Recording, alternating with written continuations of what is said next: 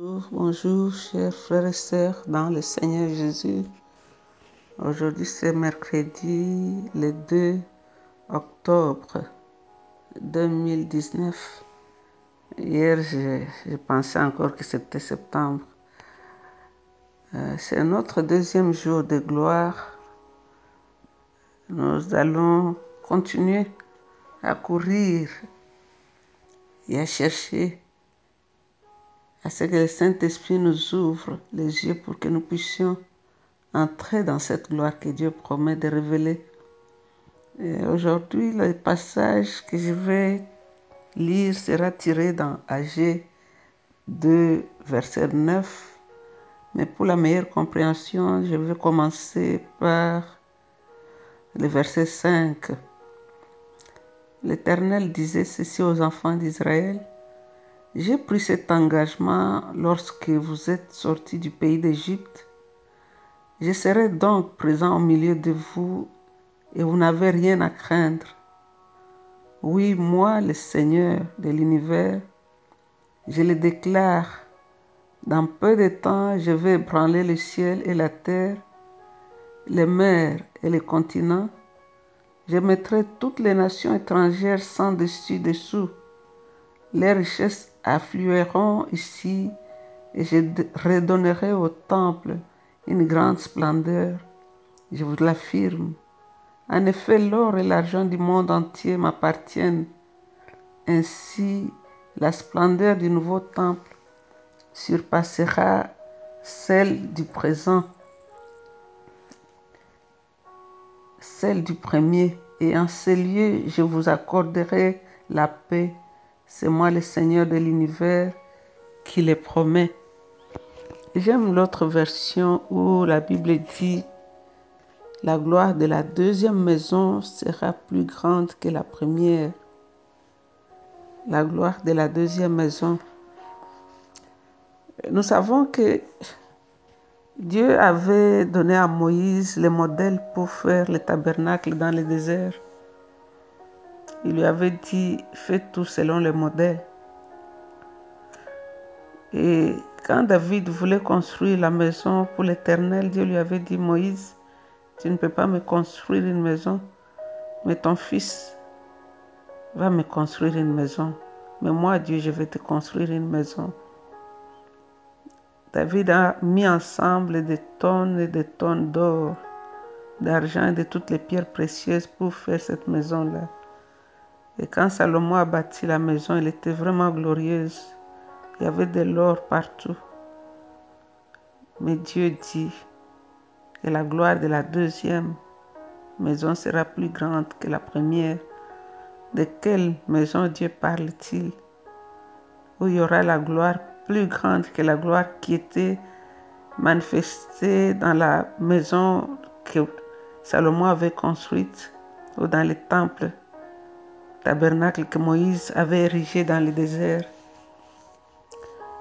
La Bible nous dit quand Moïse venait de recevoir la loi sur le, le mont Sinaï, les enfants d'Israël ne pouvaient pas le regarder car son visage rayonnait, y avait de la gloire.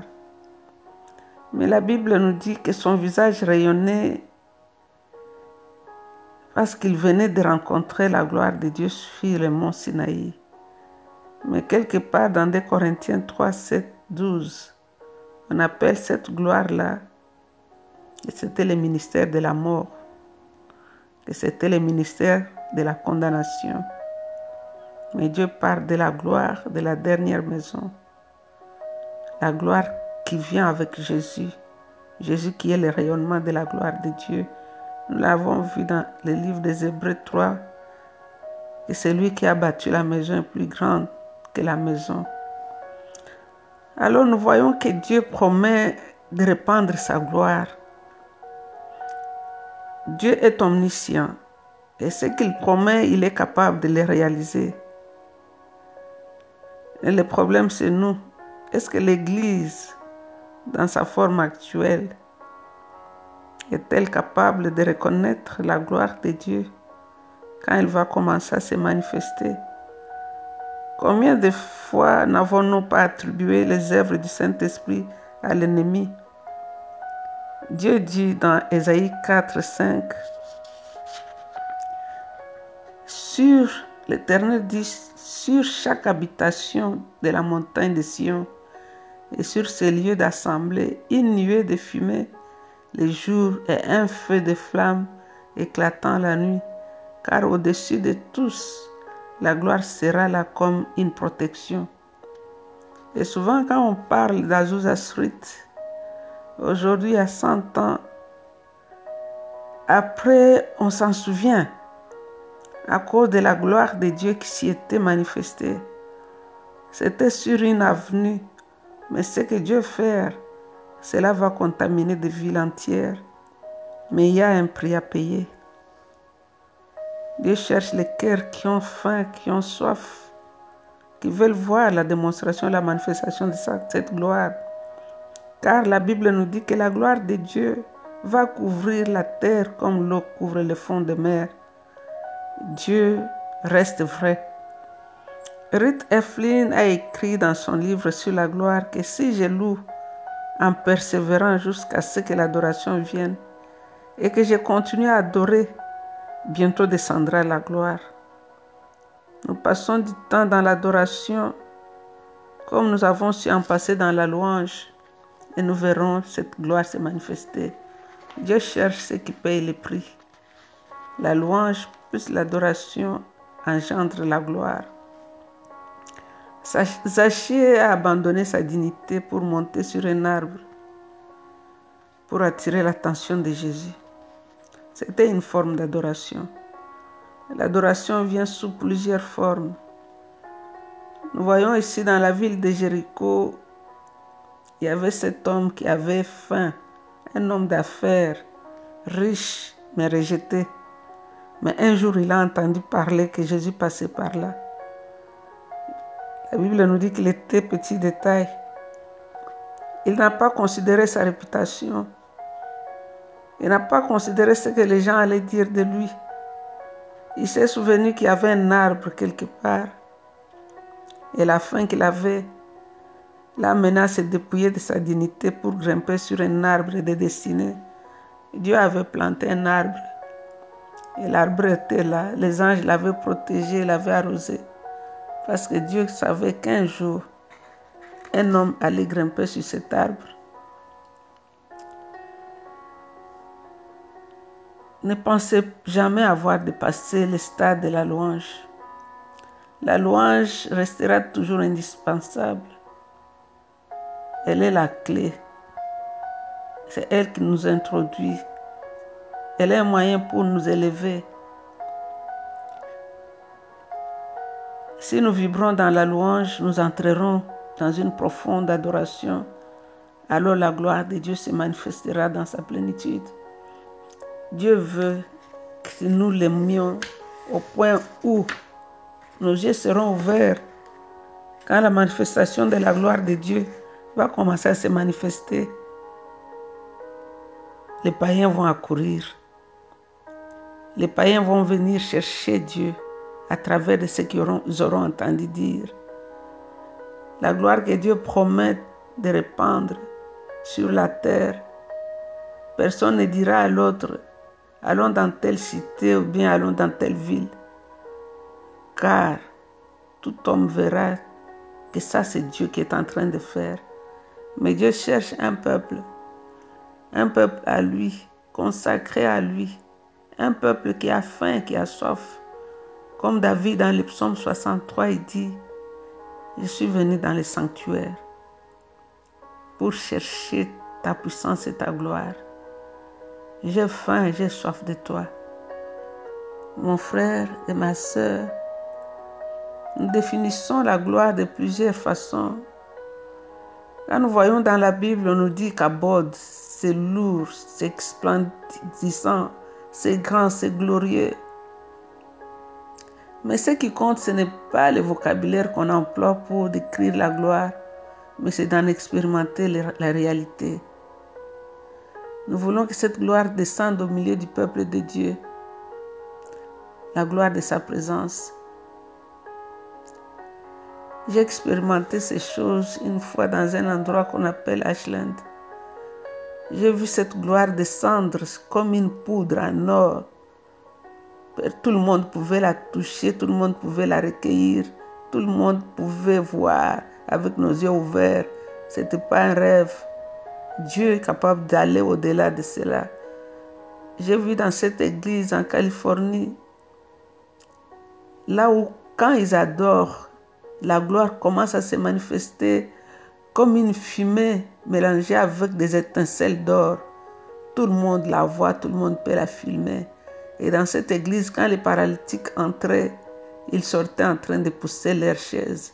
Personne ne les avait touchés, mais la gloire de Dieu les avait touchés. Ayons soif de la gloire de Dieu. Ayons faim de la gloire de Dieu. La gloire de Dieu ne se définit pas seulement en miracles.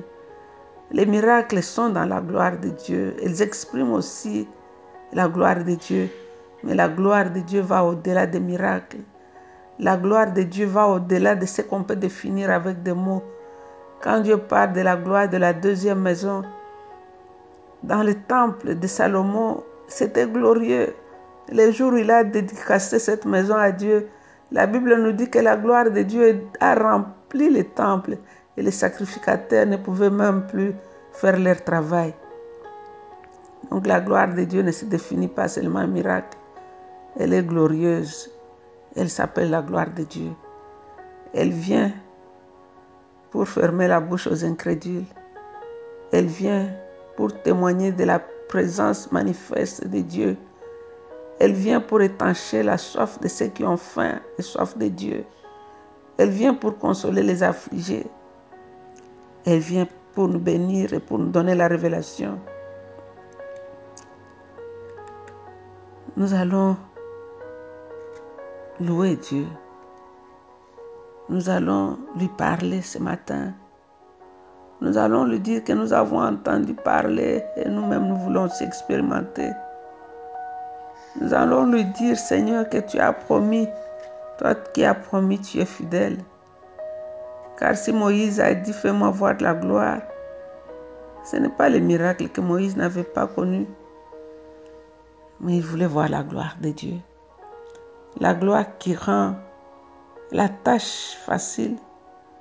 La gloire qui vient avec la protection et la bénédiction. La gloire de Dieu qui démontre la présence tangible et manifeste de Dieu dans nos villes, dans nos maisons, dans nos foyers. Ayons faim, aspirons, cherchons à entrer dans cette gloire. Car le temps, c'est maintenant. Le jour, c'est aujourd'hui.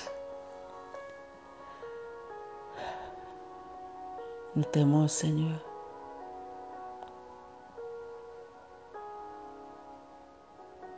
Nous t'aimons, Jésus. Nous avons soif de toi. Nous avons faim de toi. Jésus, la gloire de Dieu, c'est toi. La Bible dit que tu es le rayonnement de la gloire de Dieu. Quand Moïse disait, Dieu, fais-moi voir ta gloire,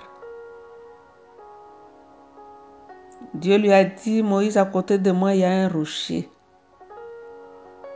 Tu vas entrer dans la fente du rocher, je vais te couvrir avec ma main. Le rocher, c'est Christ. Il n'y a qu'en toi, Christ, qu'on peut expérimenter la gloire de Dieu. Un jour, sur la montagne de transfiguration, la Bible nous dit que Moïse et Élie sont venus à ce rendez-vous divin. Moïse a vu la gloire de Dieu. Seigneur, nous voulons voir ta gloire. Yahweh, nous voulons voir ta gloire. Nous voulons voir ta gloire, Seigneur. Nous voulons voir ta gloire, Papa. Nous voulons voir ta gloire. Ce soit le cri de notre cœur. C'est ça le désir ardent de notre cœur. Nous voulons voir ta gloire. Nous voulons voir ta gloire. Nous voulons voir ta gloire, Jésus. Nous voulons voir ta gloire. Les mondes nous regardent, oh Dieu, ils attendent la manifestation de ta présence. Les malades attendent, ils veulent voir la manifestation de ta gloire. Jésus, manifeste ta gloire encore une fois. Manifeste-toi, Seigneur, car tu as promis. Tu as dit à cette femme au puits, l'eau que je vais te donner, tu n'auras plus besoin de venir puiser ici, car ce sont des sources qui vont jaillir de ton sein. Oh, le monde veut voir, ils veulent boire de cette eau, Seigneur de gloire. Ils veulent voir, Seigneur, nous voulons vivre cette démonstration, cette manifestation tangible de ta présence. Nous voulons voir ta gloire. Toi, tu es le roi de gloire. Tu es Dieu. Tu es le grand roi. Tu es le souverain des rois de la terre. Tu es la manne cachée. Tu es le pain de vie. Tu es le rocher ambulant auquel ont bu le peuple d'Israël dans le désert. Tu es Dieu. C'est toi le soleil qui se lève après l'orage. Tu es Dieu. C'est toi la lumière qui luit dans nos nuits. Tu es Dieu. C'est toi le chemin de la vie. Tu es Dieu. Tu es le Père de l'orphelin. Tu es le soutien de la veuve. Tu es le mari. Tu es celui qui réconforte. Tu es un ami sûr. Jésus, nous t'adorons. Jésus, nous t'adorons. Tu mérites la louange, tu mérites l'adoration. Toi, tu n'as ni commencement ni fin de jour. Tu es le Verbe de Dieu. C'est toi le messager de l'Alliance. C'est toi la fontaine de l'eau vive. C'est toi le parfum de grande valeur. Reçois l'adoration, Seigneur.